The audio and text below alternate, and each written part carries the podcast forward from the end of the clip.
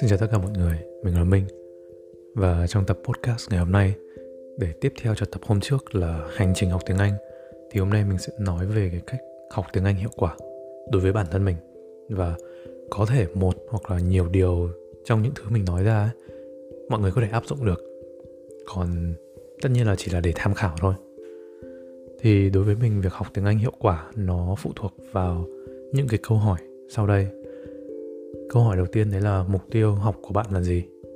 Bạn học để thi lấy bằng, bạn học để có một cái công việc tốt hơn, hay là bạn học cho vui thôi, hoặc là để nói tiếng Anh nghe cho ngầu thôi. Thì việc đầu tiên đấy là xác định rõ cái mục tiêu gần nhất. Có thể sau này mình có nhiều mục tiêu khác nhau nữa, nhưng cái mục tiêu gần nhất của mình là gì?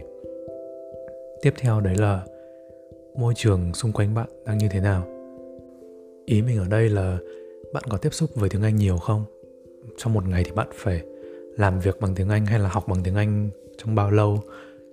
Bạn có xem hay nghe nhiều nội dung bằng tiếng Anh không? Ngoài cái chuyện đọc báo hay là tạp chí thì mình suốt ngày xem YouTube hoặc là nghe podcast hoặc là nghe nhạc, thì tất cả mọi thứ đều bằng tiếng Anh cả. Đối với bản thân mình thì cũng 50-50 vì mình đang ở Đức và phải làm việc nhiều với tiếng Đức. Nên là cái thời gian học tiếng Anh có thể là sẽ không bằng những bạn đang ở Mỹ hoặc là Can hoặc là Úc và những người đang ở Việt Nam chỉ học tiếng Anh thôi. Và đấy là câu hỏi thứ hai, môi trường là gì? Thế còn câu hỏi thứ ba, đấy chính là tự nhận ra trình độ của bản thân đang ở mức nào. Nếu mà bạn chưa thi một cái bằng IELTS, TOEFL hoặc là TOEIC gì cả, thì cái việc đầu tiên là bạn sẽ để người khác đánh giá xem tiếng Anh của mình đang ở mức nào. Hoặc là mình tự nghe lại, tự làm một số bài kiểm tra trên mạng để hiểu được trình độ của mình nó bị hỏng kiến thức ở đâu, hoặc là mình thiếu ở phần nào, mình đang cần cố gắng ở cái phần ngữ pháp hay là từ vựng hay là phát âm, hay là trình độ của mình đang ở A1, A2, B1, B2 hay là C1 và bạn muốn nâng cao cái trình độ đấy lên mức professional hoặc là business level. Thì đấy là ba câu hỏi bạn phải tự đặt ra cho bản thân và tìm hiểu. Mình tóm gọn lại, đấy là mục tiêu của bạn là gì, môi trường xung quanh bạn đang như thế nào và trình độ của bạn đang ở mức nào.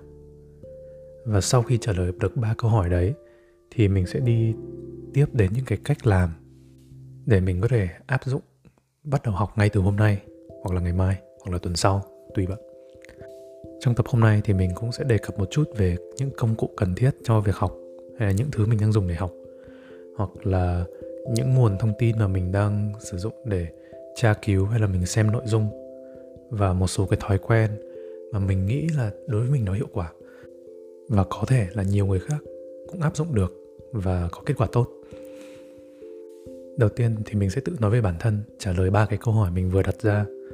Thì hồi xưa mình học tiếng Anh là đầu tiên đủ để nói chuyện, làm quen với các bạn nước ngoài và chia sẻ hay là bàn luận về những cái vấn đề mình quan tâm.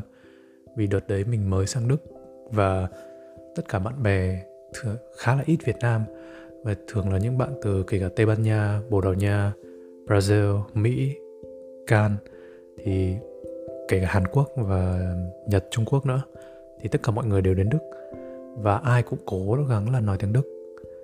Nhưng mà khi mà chuyển qua tiếng Anh thì mọi người nói chuyện vui vẻ hơn rất là nhiều, và nhiều khi là nó thoải mái và nó bộc lộ bản thân tốt hơn. Vì có một cái mà mình nhận ra là khi bạn nói một thứ tiếng khác nhau thì tính cách của bạn có phần thay đổi, dù ít dù nhiều nhưng mà có sự thay đổi trong đấy. Đầu tiên, mục tiêu học tiếng Anh của mình là để giao tiếp với mọi người, và thực sự là mình không hiểu rõ ràng là mình cần giỏi đến mức nào. Vì miễn là mình nói được những thứ mình thích là được.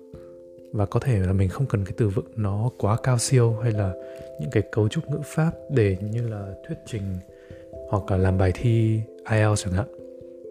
Sau đấy, trong thời gian học và đến lúc mình gần học xong thì mục tiêu của mình có sự thay đổi. Đấy chính là cạnh tranh với người khác. Vì đơn giản thôi, nếu bạn học xong ở Đức thì bạn sẽ phải đi kiếm việc.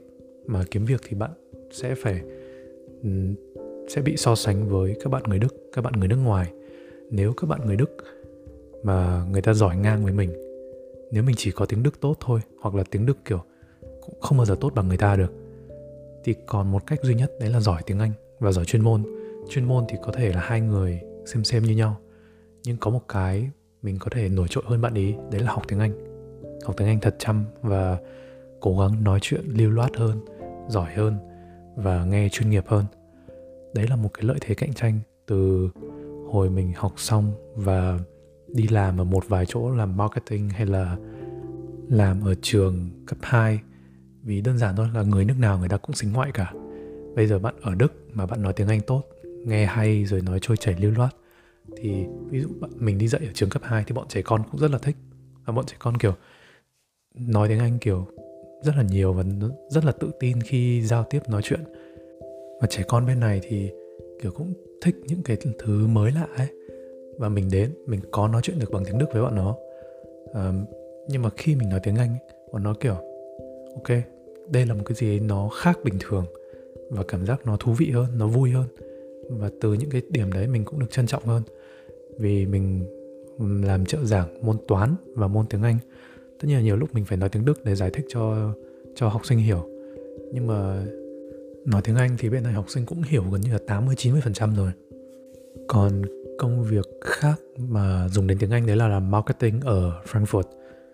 Thì cái event, cái sự kiện mà mình làm cùng, mình tham gia tổ chức, thì event chính sẽ là bằng tiếng Anh. Nhưng mà tất cả những người làm cùng mình đều là người Đức cả. Đấy chính là cái lợi thế. Mình tiếng Anh nếu mà dùng được, dùng ok. Và tất nhiên là sẽ có nhiều công cụ khác để sửa lỗi chính tả hay là cải thiện cái văn viết email hay là văn bản. Tuy nhiên, để mà sử dụng được những cái công cụ đấy tốt và làm việc có hiệu quả cho cái sự kiện đấy, thì đầu tiên là kiến thức tiếng Anh của mình cũng phải ok đã. Cho bạn nào mà tò mò về cái event ở Frankfurt đấy thì nó có tên là Frankfurt Digital Finance. Nó là một cái event để giao lưu giữa các ngân hàng hoặc là các công ty tài chính với nhau. Và chỉ diễn ra trong một ngày thôi. Để cho một ngày đấy thì cả team mình đã chuẩn bị hơn 6 tháng trời. Và may mắn cho mình là cái thời gian mình làm, mọi thứ nó cũng trôi chảy và sự kiện diễn ra thành công. Nếu bạn nào lên trang LinkedIn của event đấy thì sẽ thấy những cái ảnh mình chụp cho sự kiện vào năm 2023. Nói chung là khá là vui và học được rất nhiều điều từ các bạn đồng nghiệp Đức. Và hiện tại mục tiêu thứ 3 của mình đấy là nếu giỏi tiếng Anh thì cái thị trường của mình, cái thị trường việc làm và cái mối quan hệ của mình nó sẽ mở rộng ra. Không chỉ là Việt Nam, không chỉ là Đức, mà còn là Mỹ, Úc, Canada, Anh hoặc là Singapore, Nhật Bản, Hàn Quốc. Nói chung là ở đâu người ta cũng cần tiếng Anh. Kể cả bạn đi du lịch thì nếu bạn đi chơi đâu đấy, Thái, Trung Quốc hoặc là Đức, châu Âu, nếu vì bạn không thể biết được tất cả những thứ tiếng bản địa. Ví dụ bạn đến Trung Quốc, bạn không thể mong chờ là giỏi tiếng Trung luôn được, hoặc tự nhiên đi chơi Nhật thì không thể mong chờ là giỏi tiếng Nhật luôn được. Thì cái cách duy nhất đấy là giỏi tiếng Anh. Và khi mà nói tiếng Anh trôi chảy lưu loát ấy, thì như mình vừa bảo, đấy là ở đâu người ta cũng xính ngoại hết. Người ta thấy tiếng Anh tốt, người ta cũng kiểu trầm trồ rồi người ta ồ à. Trừ tất nhiên là trừ những cái nước nói tiếng Anh là ngôn ngữ mẹ đẻ ra. Chứ còn bạn đi tất cả mọi nơi, tất cả mọi nước, thì nếu mà nói tiếng Anh trôi chảy lưu loát thì cũng được đối xử tốt hơn rất là nhiều rồi. Và trong cả công việc cũng thế, cơ hội nó mở ra nhiều hơn và mọi thứ thông tin chia sẻ qua lại nó dễ dàng hơn. Và người ta cũng nhìn nhận mình là một đối tác tiềm năng. Tất nhiên là để làm việc thì cần rất nhiều kỹ năng khác nữa, nhưng mà ngôn ngữ và cách giao tiếp là hai thứ mà người ta nhận ra đầu tiên. Và sau khi trả lời được câu hỏi mục đích học tiếng Anh của bạn là gì rồi, thì sẽ đến bước thứ hai, đấy là thay đổi môi trường của bạn bây giờ. Có thể không cần thay đổi cũng được, nhưng ý mình ở đây là làm thế nào để cái môi trường xung quanh bạn giúp cho bạn học tiếng Anh dễ nhất có thể. Nghĩa là mình tiếp xúc với tiếng Anh 24/7. Mình đọc, nghe, nói hoặc là viết mọi thứ bằng tiếng Anh. Ví dụ như là nghe, mình sáng ngủ dậy là việc đầu tiên mình làm, đấy là bật podcast bằng tiếng Anh lên hoặc là bật một cái video ở trên YouTube. Và mình nghe thường là hài độc thoại này, về công nghệ, đồ công nghệ nói chung, và mình thích nhất là đồ Apple. Ngoài ra thì mình còn nghe rất nhiều những cuộc phỏng vấn với những người thành công, những ca sĩ, diễn viên mà mình thích. Đơn giản là nghe người ta kể chuyện cuộc đời họ và người ta nói ra quan điểm về một số vấn đề nào đấy, hoặc người ta giới thiệu bộ phim mới, một cái sản phẩm sắp ra. Thì tất cả mọi thứ đấy vừa là thỏa mãn cái sự tò mò của mình, nhưng cũng là học tiếng Anh một cách thụ động. Và làm thế nào để môi trường xung quanh bạn bao trùm bởi tiếng Anh. Trong cả một ngày thì mình ít khi nghe nhạc hơn, trừ lúc mà phải đi tập hoặc là làm một cái gì tập trung thì mình sẽ không nghe được người khác nói. Còn đâu kể cả đi ra ngoài đường, đi dạo, đi đến chỗ làm hoặc là rửa bát, dọn nhà thì mình đều nghe những cái cuộc trò chuyện hoặc là những cái video giới thiệu về những chủ đề mình thích, và mọi thứ đều bằng tiếng Anh. Mình thấy nhiều người khuyên nghe nhạc tiếng Anh là một cái cách học tốt, thì đối với mình ok, nó cũng là một cách. Nhưng mà nghe nhạc thì cái số lượng từ vựng và câu chữ sắp xếp nó thực sự là không thể nhiều bằng một cuộc nói chuyện được, hoặc là một bài thuyết trình chẳng hạn. Nên là thay vì nghe nhạc, các bạn cố gắng chọn một chủ đề mà mình thấy hứng thú và thật sự là quan tâm để vừa học những cái kiến thức mới và vừa luyện nghe tiếng Anh luôn. Từ một cái chủ đề đấy, nếu mà mình thích ấy, thì tất cả mọi từ vựng hay kiến thức ở trong đấy mình nhớ lâu hơn rất là nhiều, và mình tập trung nghe hơn rất là nhiều. Nó không phải là nước đổ đầu vịt, mà là mình nghe một cách chủ động, và tất nhiên là sẽ không bị mệt.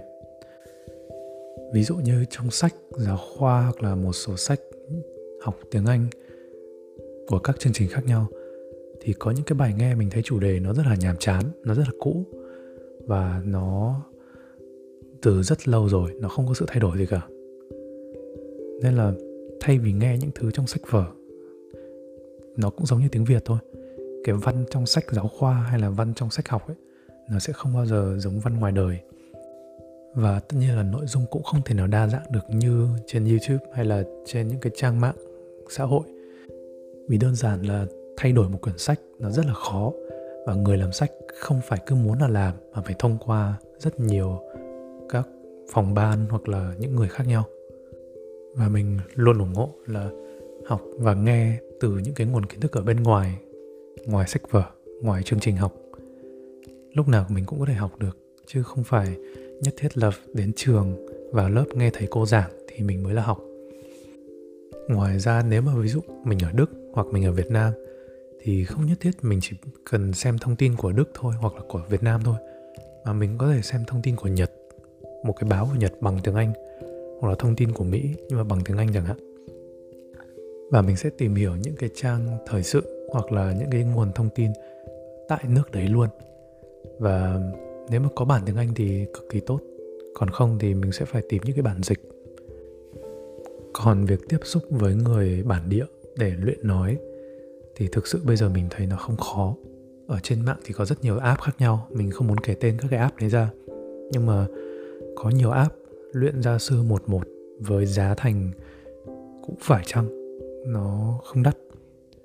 Và ở kể cả Việt Nam hay Đức thì người nước ngoài bây giờ rất là nhiều. Tất nhiên là mình không khuyến khích mọi người học từ tất cả những người nước ngoài, vì có người không phải đến từ Mỹ, Anh hoặc là những nước bản địa nói tiếng Anh, mà người ta chỉ biết tiếng Anh qua việc học thôi, cũng như là người Việt Nam hoặc là như mình thôi. Nhưng mà để xây dựng mối quan hệ bạn bè hoặc là cộng sự với những người nước ngoài nói tiếng Anh bản địa thì hiện tại mình thấy không khó, miễn là mình đủ tự tin và mình có một cái chủ đề gì đấy mình quan tâm, và về tất cả mọi chủ đề thôi, đều có một cái group, đều có một cái nhóm người nhất định rất thích bàn luận về chủ đề đấy. Và có một cái app hồi xưa mình cũng dùng, đấy là Tandem. Thì mình mong là bạn không sử dụng cái app này theo mục đích là dating hay là đi tìm bạn trai bạn gái, mà nếu mà thật sự mình muốn học tiếng thì mình thấy app này khá là hay, vì nó có những cái ứng dụng như là vào trong một cái phòng group chat, chỉ còn nói với nhau thôi, không nhìn thấy hình, không gì cả, và bàn luận về tất cả mọi chủ đề khác nhau. Nó ghi luôn ở đấy là trình độ tiếng Anh cấp cao, cấp thấp, và bạn có thể tìm một số người bạn để nói chuyện ở trên đấy. Lâu rồi thì mình không dùng cái app Tandem này vì thực sự là mình không có nhu cầu, và nói chuyện với khách hàng, với đồng nghiệp thì nó quá đủ rồi. Nhưng mà nếu mà ai cảm thấy thiếu cái sự giao tiếp bằng tiếng Anh với người nước ngoài, người bản địa, thì có thể tải thử về để sử dụng. Mình nghĩ nó cũng không tệ. Nhưng mà tất nhiên là cái app nào mà kết nối người với người nó cũng sẽ bị biến tướng thành app hẹn hò thôi. Nên là mọi người để ý một chút và dùng cẩn thận là được. Tiếp theo đấy là nhận định mình đang ở mức nào và mình đang thiếu những điểm nào. Thì tất nhiên là mình tự nhận bản thân cũng không giỏi, nhưng mà quan trọng là mình sẽ làm những bài kiểm tra hoặc là mình sẽ trải qua một số công việc để cho người khác, người ngoài đánh giá về bản thân mình. Tất nhiên là sẽ có những cái người rất là toxic, người ta chê trình độ của bạn, người ta chê bạn học kém, hoặc là người ta nghĩ người ta giỏi hơn tất cả mọi người.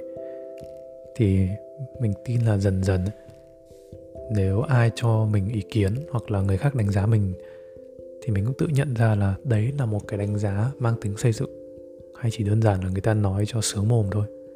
Mình cũng thế, mình làm podcast, mình đăng ảnh, mình làm việc này việc kia lên, nhiều người cũng đánh giá, kể cả trong công việc cũng thế. Nhưng mà dần dần thì chính vì cái thái độ hoặc là cái thời gian mình làm việc với người ta mà mình hiểu là những cái bình luận hay là những câu nhận xét đấy là mang tính xây dựng, hay mục đích của người ta là dìm mình xuống để người ta cảm thấy tốt hơn thôi. Thì mình nghĩ là tất cả mọi người sẽ tự hiểu được những điều đấy. Còn ai mà chưa hiểu thì sẽ có lúc buồn, mà sau đấy rồi sẽ hiểu thôi. Thế là mình đã tự trả lời với mọi người về 3 câu hỏi ở trên rồi. Và thứ tiếp theo mình muốn nói tới đấy là những cái công cụ gì mình sử dụng trong việc học tiếng Anh, và những cái thói quen hay là phương pháp gì mình đang áp dụng để cải thiện tiếng Anh của mình. Đầu tiên thì mình nghĩ chắc chắn là bạn sẽ cần một cái laptop và một cái điện thoại. Cái chuyện mà máy tính bảng là iPad hoặc là tablet của Samsung thì mình nghĩ là nó không quá cần thiết. Nhưng mà máy tính thì bắt buộc phải có. Mình dùng máy tính cho công việc, cho lên kế hoạch, soạn văn bản, viết email, họp online và cũng đủ các thứ khác nữa. Vì đơn giản là máy tính thì có màn hình to hơn, bàn phím thì tiện dụng hơn để mình viết nhiều trong một thời gian dài. Còn tất nhiên là tablet hoặc là iPad nó cũng tốt, nhưng mà để mà chọn giữa một trong hai cái, vì tất nhiên là không phải ai cũng có tiền để mua tất cả mọi thứ, thì việc đầu tiên mình nghĩ sẽ là mua laptop, để mà kể hết tất cả những cái app và cách sử dụng của từng thứ một. Thì chắc là mình phải để riêng một tập khác, vì tập này hơi dài rồi. Những cái app mà mình đang sử dụng đấy chính là Notion, ChatGPT, Perplexity, Bard của Google, và tất cả những cái ứng dụng chính của Apple như là Calendar, Reminder, Note của Apple. Và sắp tới mình sẽ ra một cái hệ thống mà liên kết tất cả mọi thứ đấy với nhau để cho mọi người tự học tiếng Anh hoặc là tự học một ngôn ngữ bất kỳ một cách hiệu quả và dễ dàng nhất có thể. Vì mình nghĩ là việc học nó không cần phải cầu kỳ, nó không cần phải phức tạp quá, mà mình làm thế nào để nó tiện lợi nhất, để mình chỉ cần với tay ra cái là làm được, hoặc là mình ngồi đâu mình cũng có thể học được. Đấy mới là cái quan trọng. Và cố gắng là xóa bỏ tất cả mọi cái rào cản giữa bạn với chuyện học tiếng Anh, và giới thiệu cho tất cả mọi người những cái nguồn thông tin mà nó bổ ích hay là hữu dụng trong việc học. Vì là có nhiều người, người ta muốn học nhưng mà người ta không biết là phải xem cái gì, phải bắt đầu từ đâu, hay là phải nghe ai, hay là tìm kiếm thông tin ở đâu bây giờ. Thì tất cả mọi thứ đấy mình đang làm một cái hệ thống. Mình nghĩ là đến tầm đầu hoặc là giữa tháng 2 sẽ hoàn thành. Và mình sẽ làm một tập podcast dành riêng cho cái hệ thống mình làm ra. Có một cái tip nho nhỏ đấy là hồi xưa mình hay dùng cái app học ngữ pháp ở trên điện thoại ấy. Nó là English Grammar. Các bạn cứ tra là ngữ pháp tiếng Anh ấy thì nó sẽ ra. Rồi cái app đấy nó sẽ liệt kê tất cả mọi cái ngữ pháp trong tiếng Anh. Và nó sẽ có một phần là quiz, là cái bộ câu hỏi ngẫu nhiên từ hình như là 15 đến 20 câu. Và cứ lúc nào rảnh ra thì mình sẽ làm cái đấy. Mình thấy app đấy rất là hay, nó không có gì đặc biệt hay nó không có gì đặc sắc cả. Chỉ đơn giản là liệt kê cái ngữ pháp, có thể như là có một phần từ vựng, nhưng mà nó sẽ tự trộn tất cả các câu hỏi lên. Và đối với mình thường là 5 đến 7 phút thì mình làm xong một bài rồi. Thì thay vì những cái thời gian mình ngồi chờ đợi hoặc là mình đang chán không biết làm gì thì mình sẽ lôi cái app đấy ra làm. Còn app đấy tên là gì thì mình không nhớ chắc chắn, nhưng bạn cứ tra là English Grammar hoặc là Grammar English thì nó sẽ ra. Còn có một app là Duolingo. Mình thấy mọi người hay share meme về Duolingo. Mình không biết là học cái đấy có tác dụng thật không, vì mình đã từng xem một cái speedrun. Nó cũng chỉ là một cái video YouTube làm cho vui thôi. Đấy là một thằng người Hàn lớn lên ở bên Canada, và tất nhiên là cũng biết tiếng Hàn như người bản địa. Và nó thử xem là học tiếng Hàn trên Duolingo thì nhanh nhất là trong bao lâu. Thì cái ông đấy mình nhớ là học xong cả khóa tiếng Hàn trên Duolingo mất 30 phút. Và chính người ta đã nhận xét là những cái câu cú, từ vựng hay là ngữ pháp ở trên Duolingo nghe nó hơi buồn cười, nghe nó không giống kiểu người Hàn bình thường hay dùng ấy. Nên là mình không khuyến khích mọi người dùng cái app đấy lắm. Đối với mình thì nhìn nó hơi trẻ con quá. Và cái hiệu quả thì thực sự là nếu mà ai đã dùng thử rồi mà có hiệu quả ấy, thì có thể nhắn tin cho mình hoặc là trả lời ở trong cái phần câu hỏi của podcast. Còn để kết thúc tập hôm nay thì mình chỉ muốn nói là học tiếng Anh không khó, chỉ là bạn cần tìm ra một cái lý do xứng đáng cho việc học và bạn đi theo nó một quãng thời gian dài. Kiên trì một chút, mỗi ngày không cần phải là 1-2 tiếng đâu, mỗi ngày chỉ cần là 20-30 phút thôi. Thà ít nhưng mà bền còn hơn là hùng hục vài hôm học chán xong rồi bỏ. Để kết thúc tập hôm nay thì mình sẽ đọc cho mọi người một bài thơ bằng tiếng Anh. Mình thấy bài này khá là hay và ngắn gọn thôi. Còn về sau mình rất vui nếu mọi người có thể gửi cho mình những cái tư liệu, sách, truyện, thơ gì cũng được, cả bằng tiếng Anh với tiếng Việt, nếu mình thấy nó phù hợp với kênh và thời gian cho phép. Có nghĩa là thời gian mình làm việc, mình thu nó đủ thì mình sẽ cố gắng là đọc nhiều nhất có thể ở trên kênh podcast này. Cảm ơn mọi người đã lắng nghe tập hôm nay và hẹn gặp mọi người trong tập tiếp theo của podcast Lớn Hơn Hoặc Bằng.